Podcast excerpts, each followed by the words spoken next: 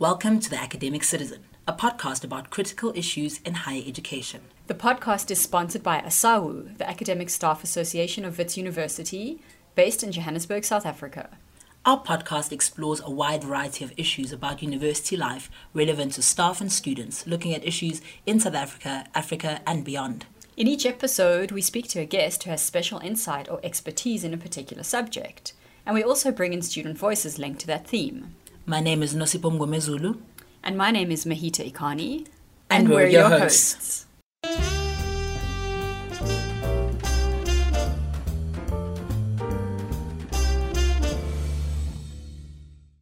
I'm Charles Basasi on the East Rand. I do not have medical aid.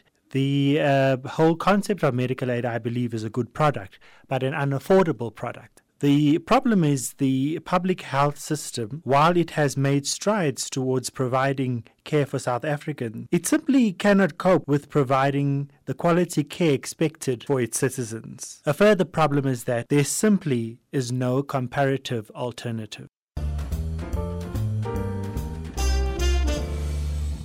In this week's episode, our topic is medical aids, in general, but also how they work specifically in and for universities. As they are public institutions, does it make sense that universities rely on private health insurance? What are some of the economic and social justice questions that come up when thinking about how medical aid should be structured in universities and in society in general? Our guest today to explore these questions and more is Professor Alex van den Heever. Van den Heever presently holds the Chair of Social Security Systems Administration and Management Studies at the University of the Witwatersrand, and he's an adjunct professor in the Wits School of Governance. He holds a master's in economics from the University of Cape Town and has worked in the areas of health economics and finance, public finance, and social security in various capacities over the past twenty-three years. These experiences have included participating in the Melamet Commission of Inquiry into Medical Schemes, the Taylor Committee of Inquiry into Comprehensive Social Security, and the Ministerial Task Team on Social Health Insurance. From two thousand to twenty ten, he worked as an advisor to the Council for Medical Schemes, which he was responsible for establishing, and in an advisory capacity to the, to the social security policy processes, including the Department of Social Development, the National Treasury, and the Interdepartmental Task Team on Social Security, taking forward the recommendations of the Taylor Committee. So we have a highly qualified guest who knows all about medical aid and social security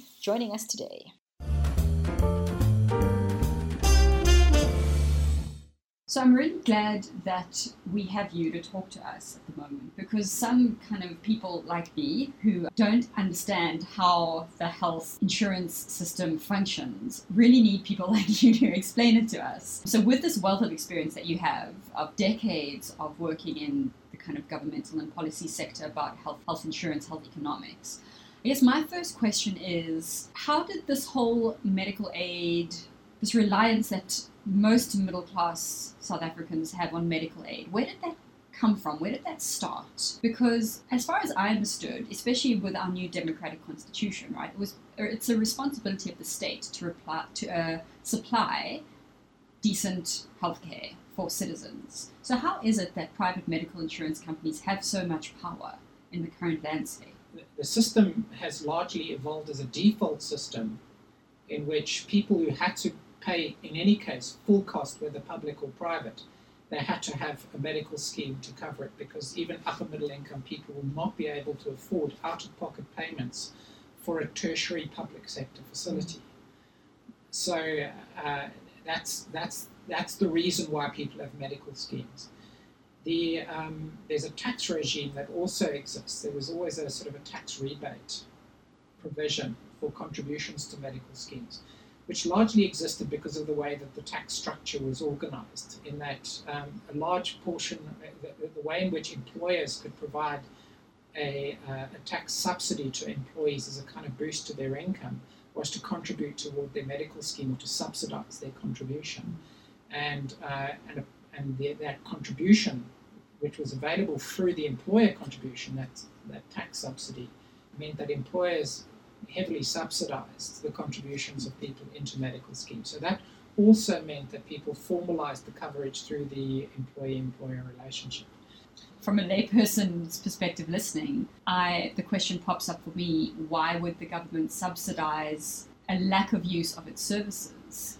Well, you would if, if you want to have universal coverage. So if you're saying, well, in many countries, the state service is not accessed by the entire population, won't be on a preference basis, it won't be used by a large portion of income. You know, the N H S is a sort of an exception. Uh, very, very well-funded systems mm-hmm. will, will kind of merge income groups into the same system. Mm-hmm. But where you're looking at developing countries, that doesn't happen. The, the, there's, uh, the differences in what people want in terms of health mm-hmm. coverage are too great, and they would rather not use the state service.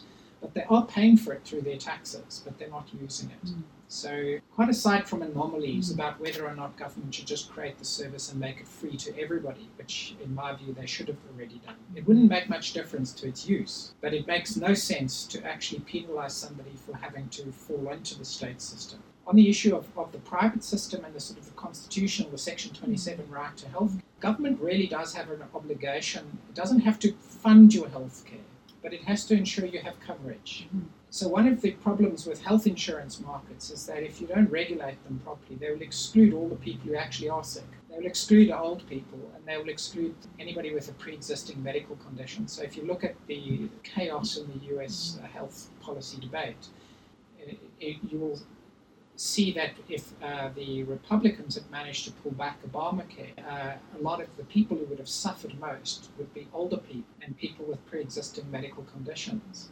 And they would have also stripped away mandatory minimum benefits, which they had introduced through Obamacare.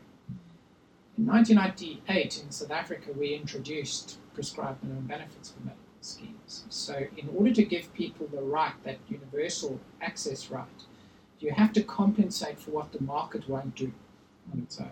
And it will strip out, it will cut cover, it will prejudice you in terms of covering, particularly if you're vulnerable. Mm-hmm. And that is a, what's regarded internationally as sort of a systemic consequence of unregulated health insurance markets. They they converge on a, on a very undesirable result of excluding people from, uh, the most vulnerable from access. And nobody, if you don't regulate it, nobody will have lifetime cover in an environment where the state can't provide your, your full coverage. So the state service is actually not available for income earners. That's the reality. It is not available for that extra group of people. It's not big enough, it's not well resourced, it's not sufficiently well managed, it's not placed in the right areas, it's it's not available. So essentially you have people have to buy all their cover in the private sector, even if they're contributing taxes toward the state service. Um, so the, the issue is, how do you protect people in an environment where they have to access an insurance market? And in terms of the Constitution, Um, a, a, an appropriate reading of it would say that, God, that the government must regulate that environment so that you can access it. Mm-hmm. It doesn't have to fund it for you, but it must create the institutional environment that allows you to access the market without discrimination. Mm-hmm. Now, uh, so that's that's sort of kind of contextualizing the, the sort of issues. The private sector, we we have to deal with, and we have to deal with giving people access to it. We have to regulate it properly. There is an issue that it's not regulated properly at mm. this point in time. So if I understand correctly, the kind of system in South Africa is we, we see a kind of dual provision of healthcare, like a private and a public system that functions almost in parallel and alongside one another. And they seem to be quite, I mean, I think many of us just know from experience, like if someone gets sick or if someone has an accident, you kind of know what kind of hospital you'll go to. And it all depends on whether you've got the medical aid or not, right? So there seems to also be this kind of socioeconomic grouping of that healthcare, that the public, state-provided healthcare goes to those who either don't have insurance or have enough money to pay for it up front, whereas the private goes to those who are income earners. So it's been helpful to understand that that system has always actually existed in South Africa. But I guess the question that comes up for me is, like you said, what kinds of protection do we get? Do we get protection as consumers or as citizens in terms of accessing that health? And it starts to get fuzzy when we start to conceptualize ourselves as, conceptualize ourselves as consumers of a kind of insurance product rather than as citizens who deserve certain rights. So I wonder if you have any thoughts on whether those two worlds can ever in- intersect or meet. Well, they, they, they essentially do have to meet in that, and that The, the, and, and, and where they meet and how they meet is fundamentally dependent on government. and uh, they won't meet if government doesn't get involved. And if government's a bad player in the environment, then they don't meet. The, uh, and so the rules of the game essentially have to be set up. So even if government isn't running everything, it does have to regulate it so that you, you have the right as a citizen or as a resident to access healthcare, or just mm. whether or not you're an illegal resident or not, you have access to healthcare. And uh, so the, the, the right has to be confirmed through the way in which you structure things. So if, a, if an insurer says, well, you're an old person and you're going to join, you want to join this scheme, and if you do, then I don't make as big a profit because my pricing is, mm-hmm. is undermined. Then the regulatory framework must address that type of inherent discrimination that will occur in a competitive market if left to itself. So there the issue is, do you, how do you remove the discrimination that is inherent in the market?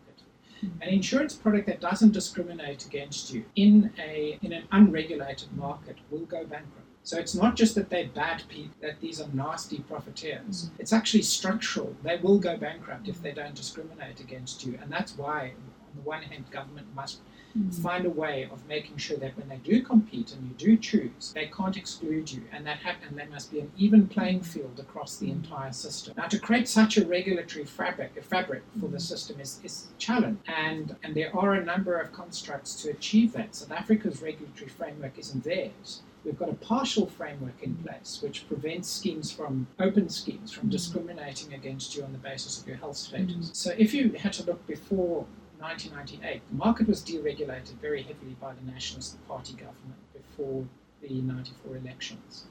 the first of January nineteen ninety-four, they deregulated the system.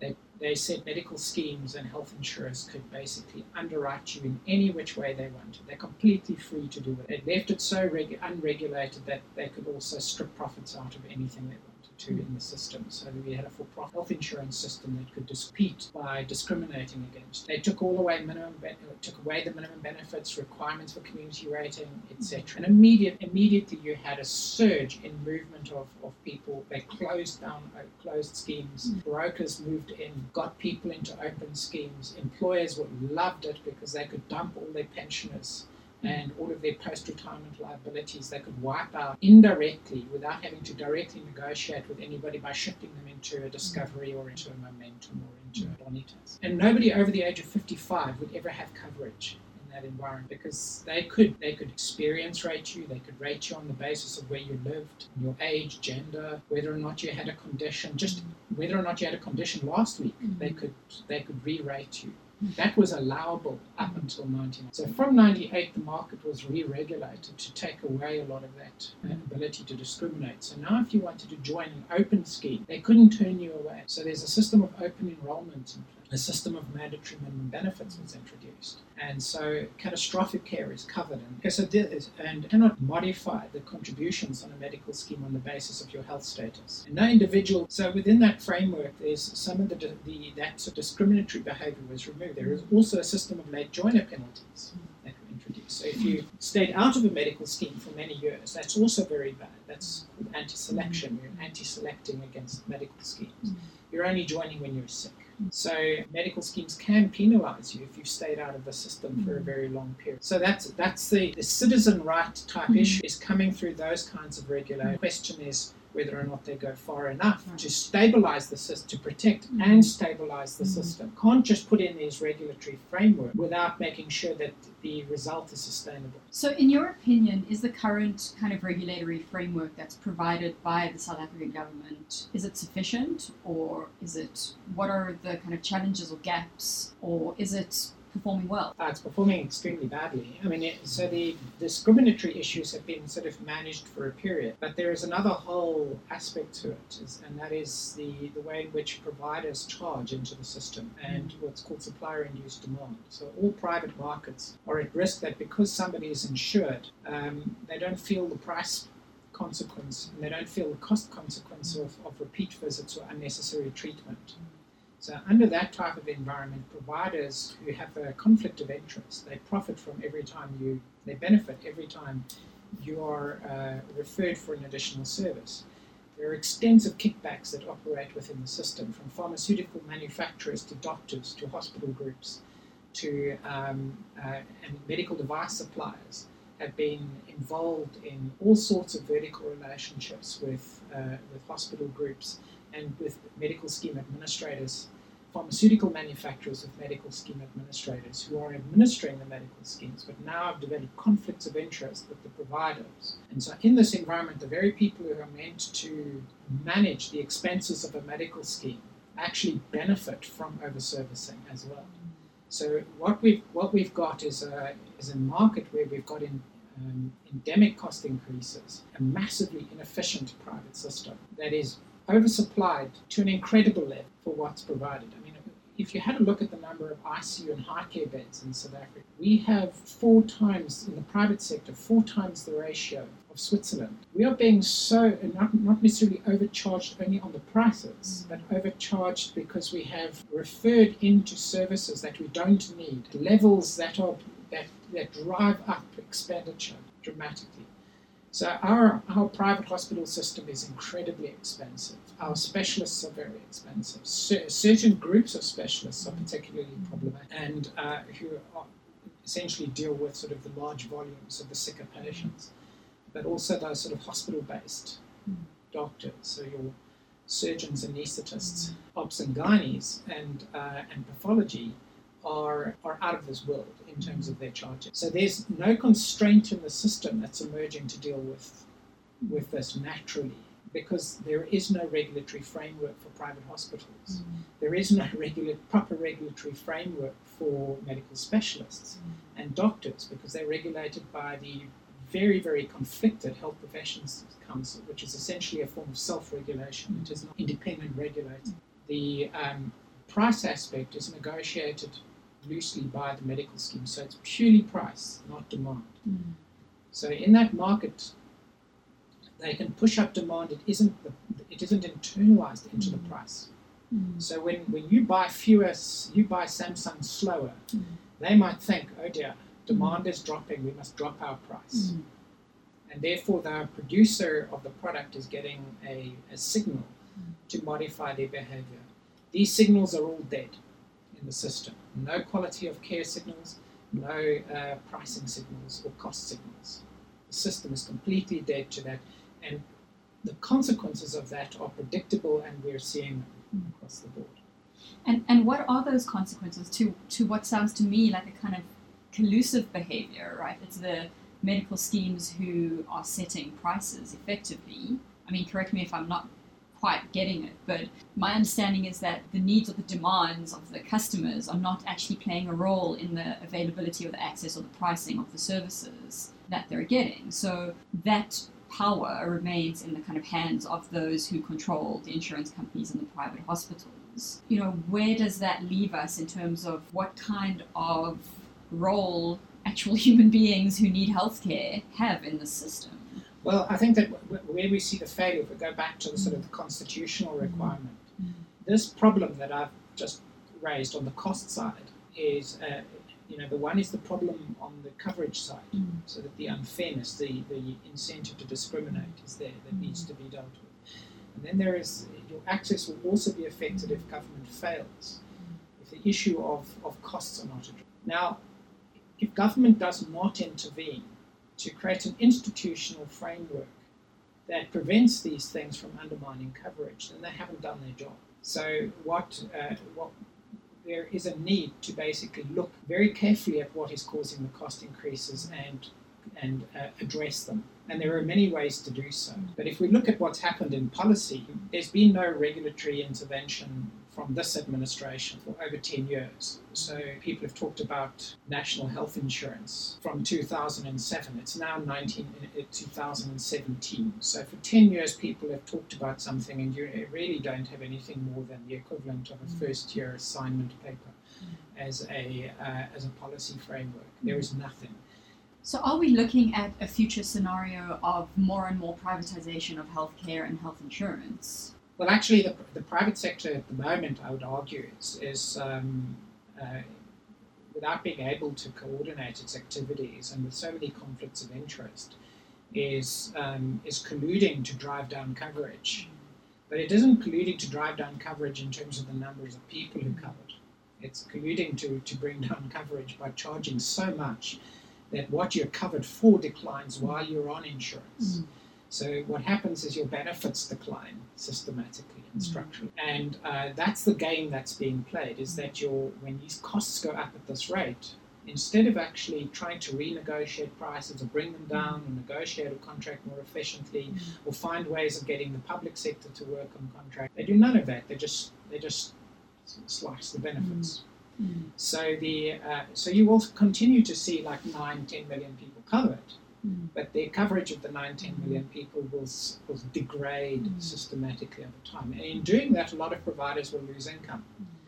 Um, because they're going to have to start to fight for the balance build amounts, fight for the co-pay, fight in and out of pocket market, try and make you pay up front, find all sorts of ways of um, managing their cash flow risks associated with that. So the damage really, I mean, it's something that can be addressed through structural reform.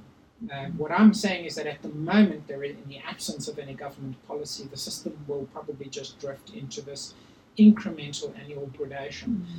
Where a public sector side quality of care is, is systematically declining as well, but for other reasons. Mm.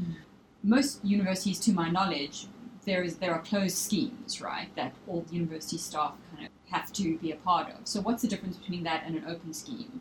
And what would you say is more appropriate for people like us who work at public institutions? Well, uh, so closed schemes have always existed. The employer-based schemes were set up originally. They were the predominant mode of of, uh, of health insurance in the sort of nineteen seventies, nineteen eighties, and early nineteen nineties. The development of the open scheme, commercial schemes, really where certain... Now, just to understand, medical schemes are actually mutual funds. They are um, not-for-profit, and they're owned by the beneficiary, by the members. They are not owned by... The, the people who are often associated with ownership or control, the administrators. The administrators theoretically contract, when I say theoretically, there's a sort of a de facto and a de jure situation. They contract to manage the medical scheme on behalf of the members, and they can be fired. So Discovery Pty Limited can be fired by Discovery Medical Scheme. Um, so the Bonitas can fire MedScheme, who administers Bonitas. Discovery Pty Limited administers uh, WitsMed, um, but they do not own it, mm. and they do not control it. Mm. The, so the scheme is under the control, essentially, of the board of trustees and an, and an executive structure that may be set up. So the uh, so that's the first issue, is that there's a, a distinction to be made between these legal entities. Mm. Historically, the open scheme market emerged when administrators got beyond a certain size and a number of insurance companies entered the market to provide multi-employer products. So when you had a closed scheme, it was just one employer-based scheme. Mm-hmm. Risk pools were quite small. If you So there was a market that had developed for going and saying to people, close your closed scheme and, and join, and we will negotiate, a uh, give you a, a, an arrangement. You've only got five hundred employees, we can give you an arrangement. Mm-hmm. So you had multiple employer schemes, but they weren't open in that you could join them off the street. Mm-hmm. Only employers could join. So these were what emerged during the nineteen nineties in a fairly big way. And every scheme that, every employer that joined, joined on the basis of a specific con- contract. Mm-hmm. And they could be underwritten when they joined. So in other words, the medical scheme could say, well, the rates that they're charging the people from this company are not the rates they're charging from that company because they're bringing a whole bunch of pensioners with. Mm-hmm. And then they would charge them much more. Now, um, so the growth in the open schemes really came out of that. And then they, uh, during the mid nineteen nineties and beyond, they, they brokers entered the market, and the, the standard financial services insurance model was brought into play, and, and which is essentially kickback, kickback-based marketing. Mm. And that people were, uh, brokers were highly incentivized to move people from the employer schemes into the open schemes or into the multi-employer schemes. From ninety-eight, open schemes were regulated differently in that they would still be multi-employer schemes, but they had to accept individuals who applied to join. So if you go to the United States, you will find that there are uh, employer-based contracts very much like that model that was emerging in South Africa, where you can only join if you're joining via an employer, even if it's Blue Cross, mm. whatever you join, because your employer joins. Mm. But if you wanted to join Blue Cross off the street, they won't let you in. Mm. So then you have individual products that are created for people like that. And you're underwritten differently when you join as an individual. You're underwritten as a, a on the basis of your individual or your family risk mm. status uh, before you can come in. And so the treatment of individuals is very different to the treatment of groups. There's more space for discrimination. There, so there, there is, and yeah. it's and it would have to be if mm. uh, if that's how they were competing. Mm. So in South Africa, what what open enrollment did was it removed the distinction between the employer group joining a discovery mm. and an individual. The regulatory framework doesn't allow them to charge a different premium. Mm. You just choose choose the option that you join. Mm. So there's no discrimination. They can't refuse you. They can apply waiting periods if you've been out of the medical scheme mm. period for a number of years or a number of months. But beyond that, they can't treat you differently to the employer group that has come in. Mm.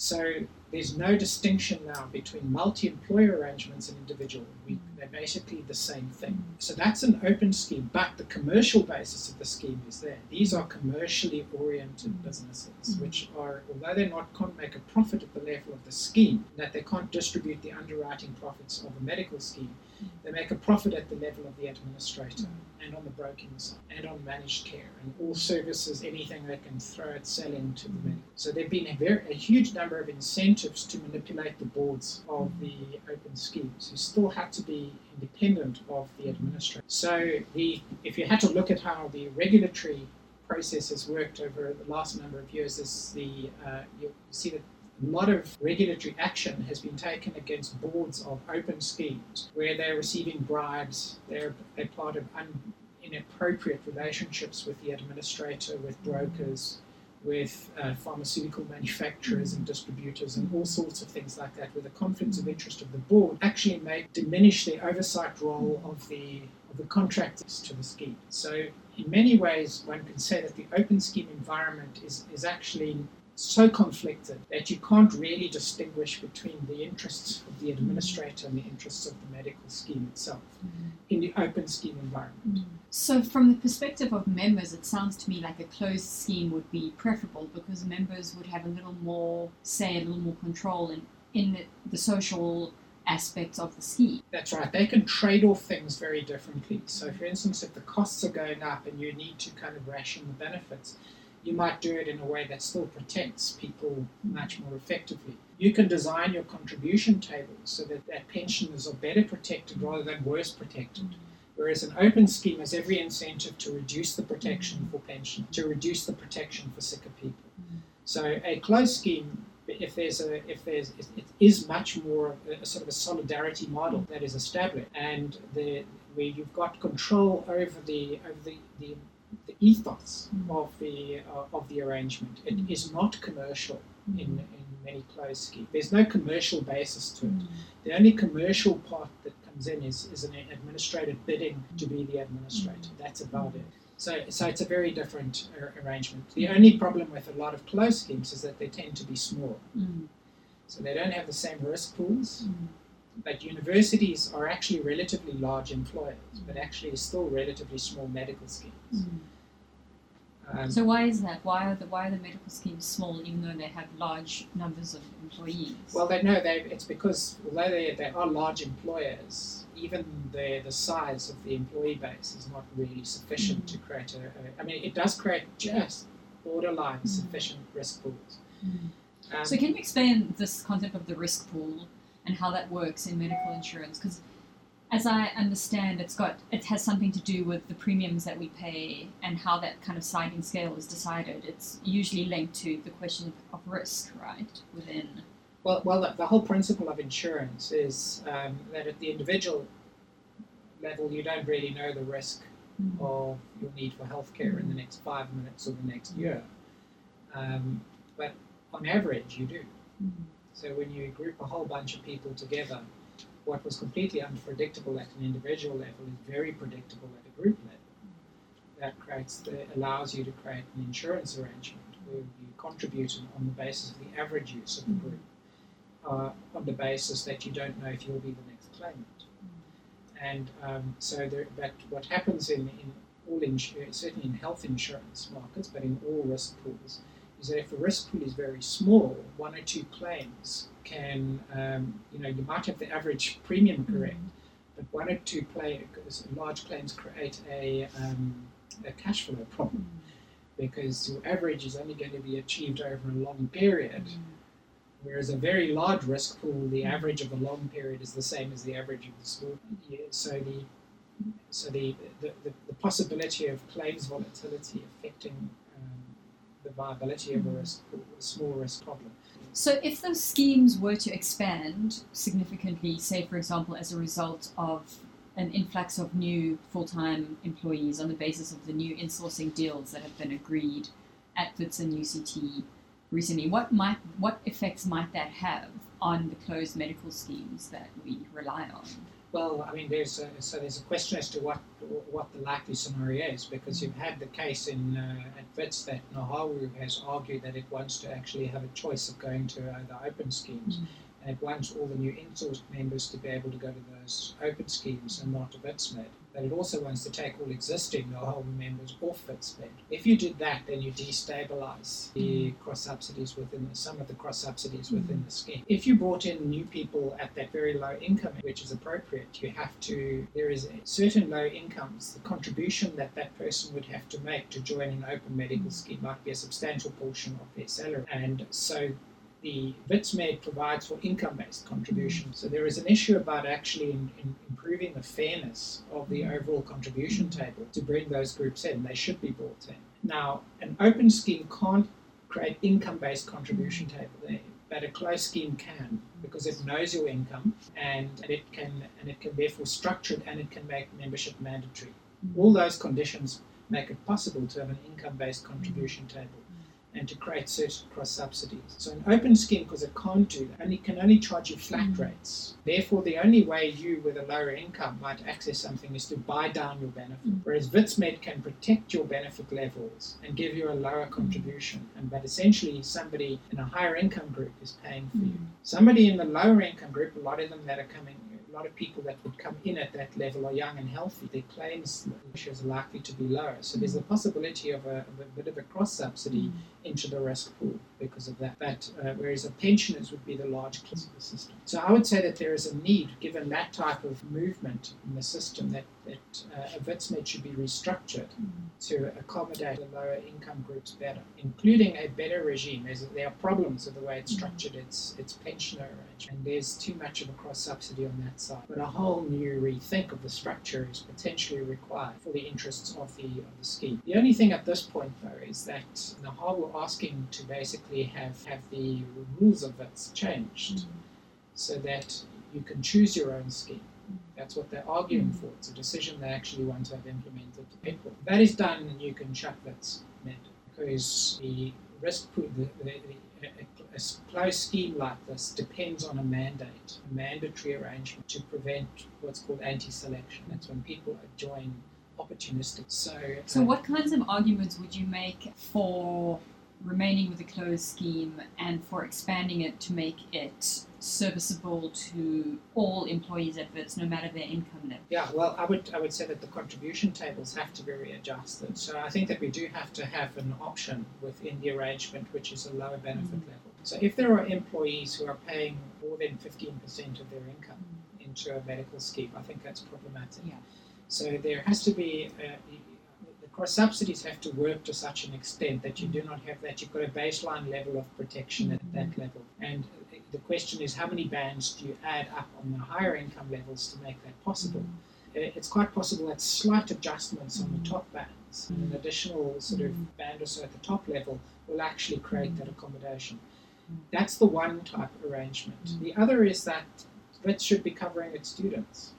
It should be covering its foreign student. WITS should be joining with U C T mm. and creating a industry scheme. Mm. So you, if you look at a scheme like BankMed, uh, which is probably the second oldest medical scheme in South Africa. Mm. So BankMed is actually an industry scheme for the financial services sector, for banks. Mm. Um, it was, uh, I think it's now one hundred and one. And uh, so even when these guys are created, even through the banks, they've, had, they've created a Discovery or a Momentum. They've stayed on BankMed. Mm. The Reserve Bank's on BankMed. Mm. The Standard Bank's on mm. BankMed. F N B, all of them are on BankMed. made. So it's an industry scheme. That's, that's a closed scheme. Mm. So that closed scheme actually protects the interests of its beneficiaries much better than an open scheme. It's effectively a form of multi-employer scheme. It's related to an industry. Right. And that dealt with the problem of of smaller risk pools around individual employer, mm. but it meant that they have a still much greater control mm. over what happens in that scheme. What U C T has done is that they don't have a closed scheme anymore. They went into an open mm. environment, and then they made it limited the choice of who you can join, which mm. makes also no sense. Mm. The issue is that in fact we should be joining with C S I R, we should be joining with UNISA, mm. K Z N, and creating an, an industry scheme with a, with a very substantial risk pool. Mm. If you brought all of those together where, and you included students who are dropping off their parents' medical mm. scheme, the discounted contribution, we have a very a massive risk pool. The Department of Foreign Affairs requires all foreign students mm. that are coming to universities to have medical aid coverage or health insurance coverage. They don't assess properly the insurance coverage, that the students need, need to be covered while they're here. Mm. Essentially, Wits should create that insurance. Um, so these are these are the things that actually expand the risk pool. Mm. And when you've got that size of risk pool, mm. it means that you can start to use the health assets, mm. like both Wits and U C T own medical facilities. Mm. It's not just that they're in the public sector, we own the Donald Gordon. We have the Wits Health Consortium. We have a whole set of arrangements that are tied into the into the private sector. We we train the medical student. We have, we own, run and train people for the services. We are jointly involved in the academic framework. What we have at the moment is a completely fragmented approach to what we're doing. We, we almost can't believe that we run health. We are the, one of the biggest schools training healthcare professionals in South Africa, and we we, we barely have medical scheme coverage. At the mercy of the insurance company. And totally at the mercy, when in fact we are right at the coalface mm-hmm. of, of healthcare. Mm-hmm. So the very, very well-developed structure around healthcare, so it just has to be organised mm. around both the university as well as on its sort of external production. A lot of universities internationally do that. So their, their, they have their investments in their medical school are non-commercial in nature and beneficial to staff, students, and university as well. You know, they, they're integrated. So I think that, that what we lack at the moment in South Africa, is, and definitely at Wits, Is, is a vision around a major disciplinary area. Care is nearly a tenth of South Africa's G D P. Mm. It's one of the biggest money spinners for Wits. One of the problems in our system is Wits itself commercially benefits from the healthcare system without actually interrogating how it does. It runs drug trials vicariously for many drug companies, which which then South Africa pays a surcharge for when they come back to South Africa on patent. Mm. We derive no advantage. We've done no research. We haven't structurally taken that into account and in how those practices actually impact on the drugs we're buying mm. through our medical schemes. Mm. No connection. So this is the issue. We've got this huge asset. Mm. We've got this massive potential capability, but we treat medical scheme as a parochial afterwards. Mm. And that's dangerous. We are in a position to think strategically about a major issue and uh, and take the action directly on the, on the health plan. On the, on the on the university platform itself. So I would say that, you know, looking, that is a visionary approach to which integrates the academic into and the research, you know, the full academic program into holistic coverage and strategic directions for health policy and so that. We're at that interface. That is a very inspiring vision that you've sketched out, which I mean is very convincing to listen to. But what kind of leadership do we need in order to get there? And and where do you think that leadership should come from? Should it be a kind of ground up, union-based kind of collective social action approach, or is there a way that it can be kind of directed more from the top? Well, I think I think the, at the from the bottom at the moment, I'm finding that the sort of the impetus is more toward the parochial rather than toward the strategic. It's, you know, the money money grabbing stuff from the whole grab get get broke of commissions, mm. and the uh, I don't think that that the other unions have really been able, you know, they haven't been given the information. I think that the University Council and the university just treats healthcare as an irritation. Mm-hmm. I mean, the, the coverage aspect, mm-hmm. but the strategic vision is, is uh, won't necessarily come from the university unless it's given to them. Mm-hmm. And I think that within the health sciences, they're also dealing very much with uh, with the sort of narrow. So at the moment, there is an absence of, of a sort of a, a natural development of a sort of a strategic focus. What I'm pointing out at the moment is that the potential is there, all the ingredients are there for a strategic vision that's much bigger. Um, this is a major area of investment of the university itself in terms of what it does. Mm. And, and yet it looks like it runs garage operations in, in relation to sort of insured healthcare mm. and so on.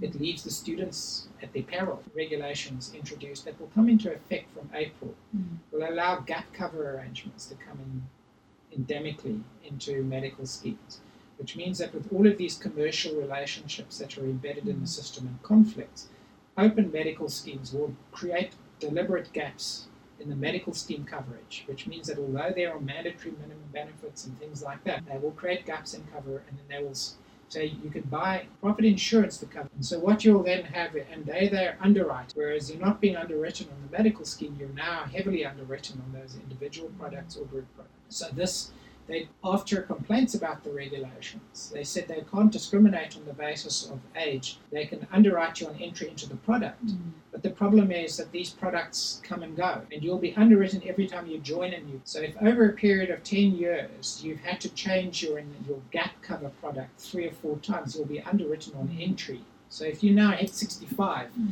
by the third time or the fourth time, you'll be underwritten as a sixty-five-year-old. Mm-hmm. And therefore you're age written, but your medical scheme can't do that. So the issue is that that coverage aspect mm. is deg- is going to degrade, mm. and it creates all sorts of perverse incentives, cost drivers on the on the provider side. Those insurers have no interest in, in how the costs. They just take a margin on the profit uh, on, on these insurance products, which are very profitable. Mm. So the so this is now coming in in April, and will have a severe long-term effect on open scheme coverage. I think you've mapped out these challenges and opportunities like exceptionally clearly for us. Last question, what can ordinary members of, of scheme do about some of these challenges that you've sketched out? What would your advice be for those of us who are still getting our heads around all of this kind of big policy stuff? What can we do now or tomorrow in order to try and protect Um, our schemes and to make them more fair and more just? In this case, I would say that we need to we, that, that people need to have a very careful focus and uh, on restructuring the, the coverage that is available through Wits and looking at how it can be expanded, seeing it as a as a social risk pool, as, as a, there is an imperative to protect the people who work at Wits mm-hmm. and their dependents and the continuation members when you when you become a pensioner, or when you become disabled and have to resign. All of those people need to be protected fairly out of the system. I think that there is, it's not sufficient for people only to, to relate to the medical scheme like that. They need to have a, a Wits vision. And the medical scheme plays a part in that Wits vision that needs to be developed. So the uh, so the, the issue there is there have to be, I say that the staff need to think about this a lot. When it comes down to creating particular strategies, if an impetus is created, they can be taken forward. It's not that staff members have to do everything, but they do need to be reasonably informed. They do need to exercise their voice in pushing it forward and with the vehicles that are under their control. These were created for staff. Remaining at a huge distance to this and treating it as something happening somewhere in the, in the distance, is, it will be problematic. Future, we will lose our health. It's not stable, but we do have the potential of bringing everything into control, getting Wits to use its assets for its members. That includes the Donald Gordon, it includes the arrangements that it can, the supply arrangements that it can actually set up. Mm-hmm. It includes how we, how Wits uh, Health Sciences mm-hmm. rethinks its role in relation to the sort of strategic mm-hmm. issues. Our relationship to the biggest public sector hospitals that we run and that we are part of running. As part of Wits. Mm. All of those things, as well as our relationships to other universities, mm. are all possible, but, but it can't be the medical scheme thinking of it, it's got to be Wits thinking. Cool, so a great call to action there. Thank you so much for a really enlightening conversation.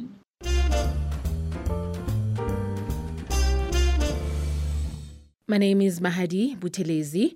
I used to have a medical aid and my family and I chose to go on to the hospital plan simply because of the excessive um, medical aid costs. And we then, once again, having four children, had to reconsider um, simply because they were active in sports, active in a whole lot of other activities at school, and they had injuries and they also became ill on more than regular basis. And we then then once again had to move on to a medical aid, but the cost thereof still till today remain excessively high.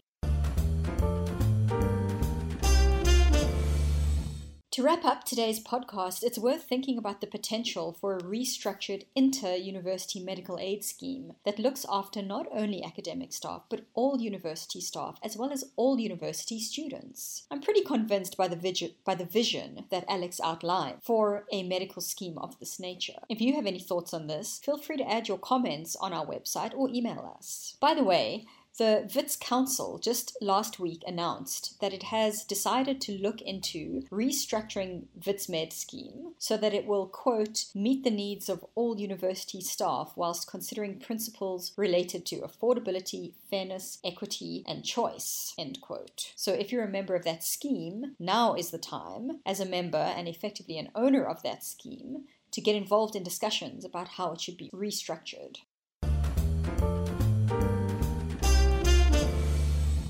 The Academic Citizen is a podcast sponsored by A S A W U, the Academic Staff Association of Wits University. A S A W U is the union representing the interests of academic staff at Wits.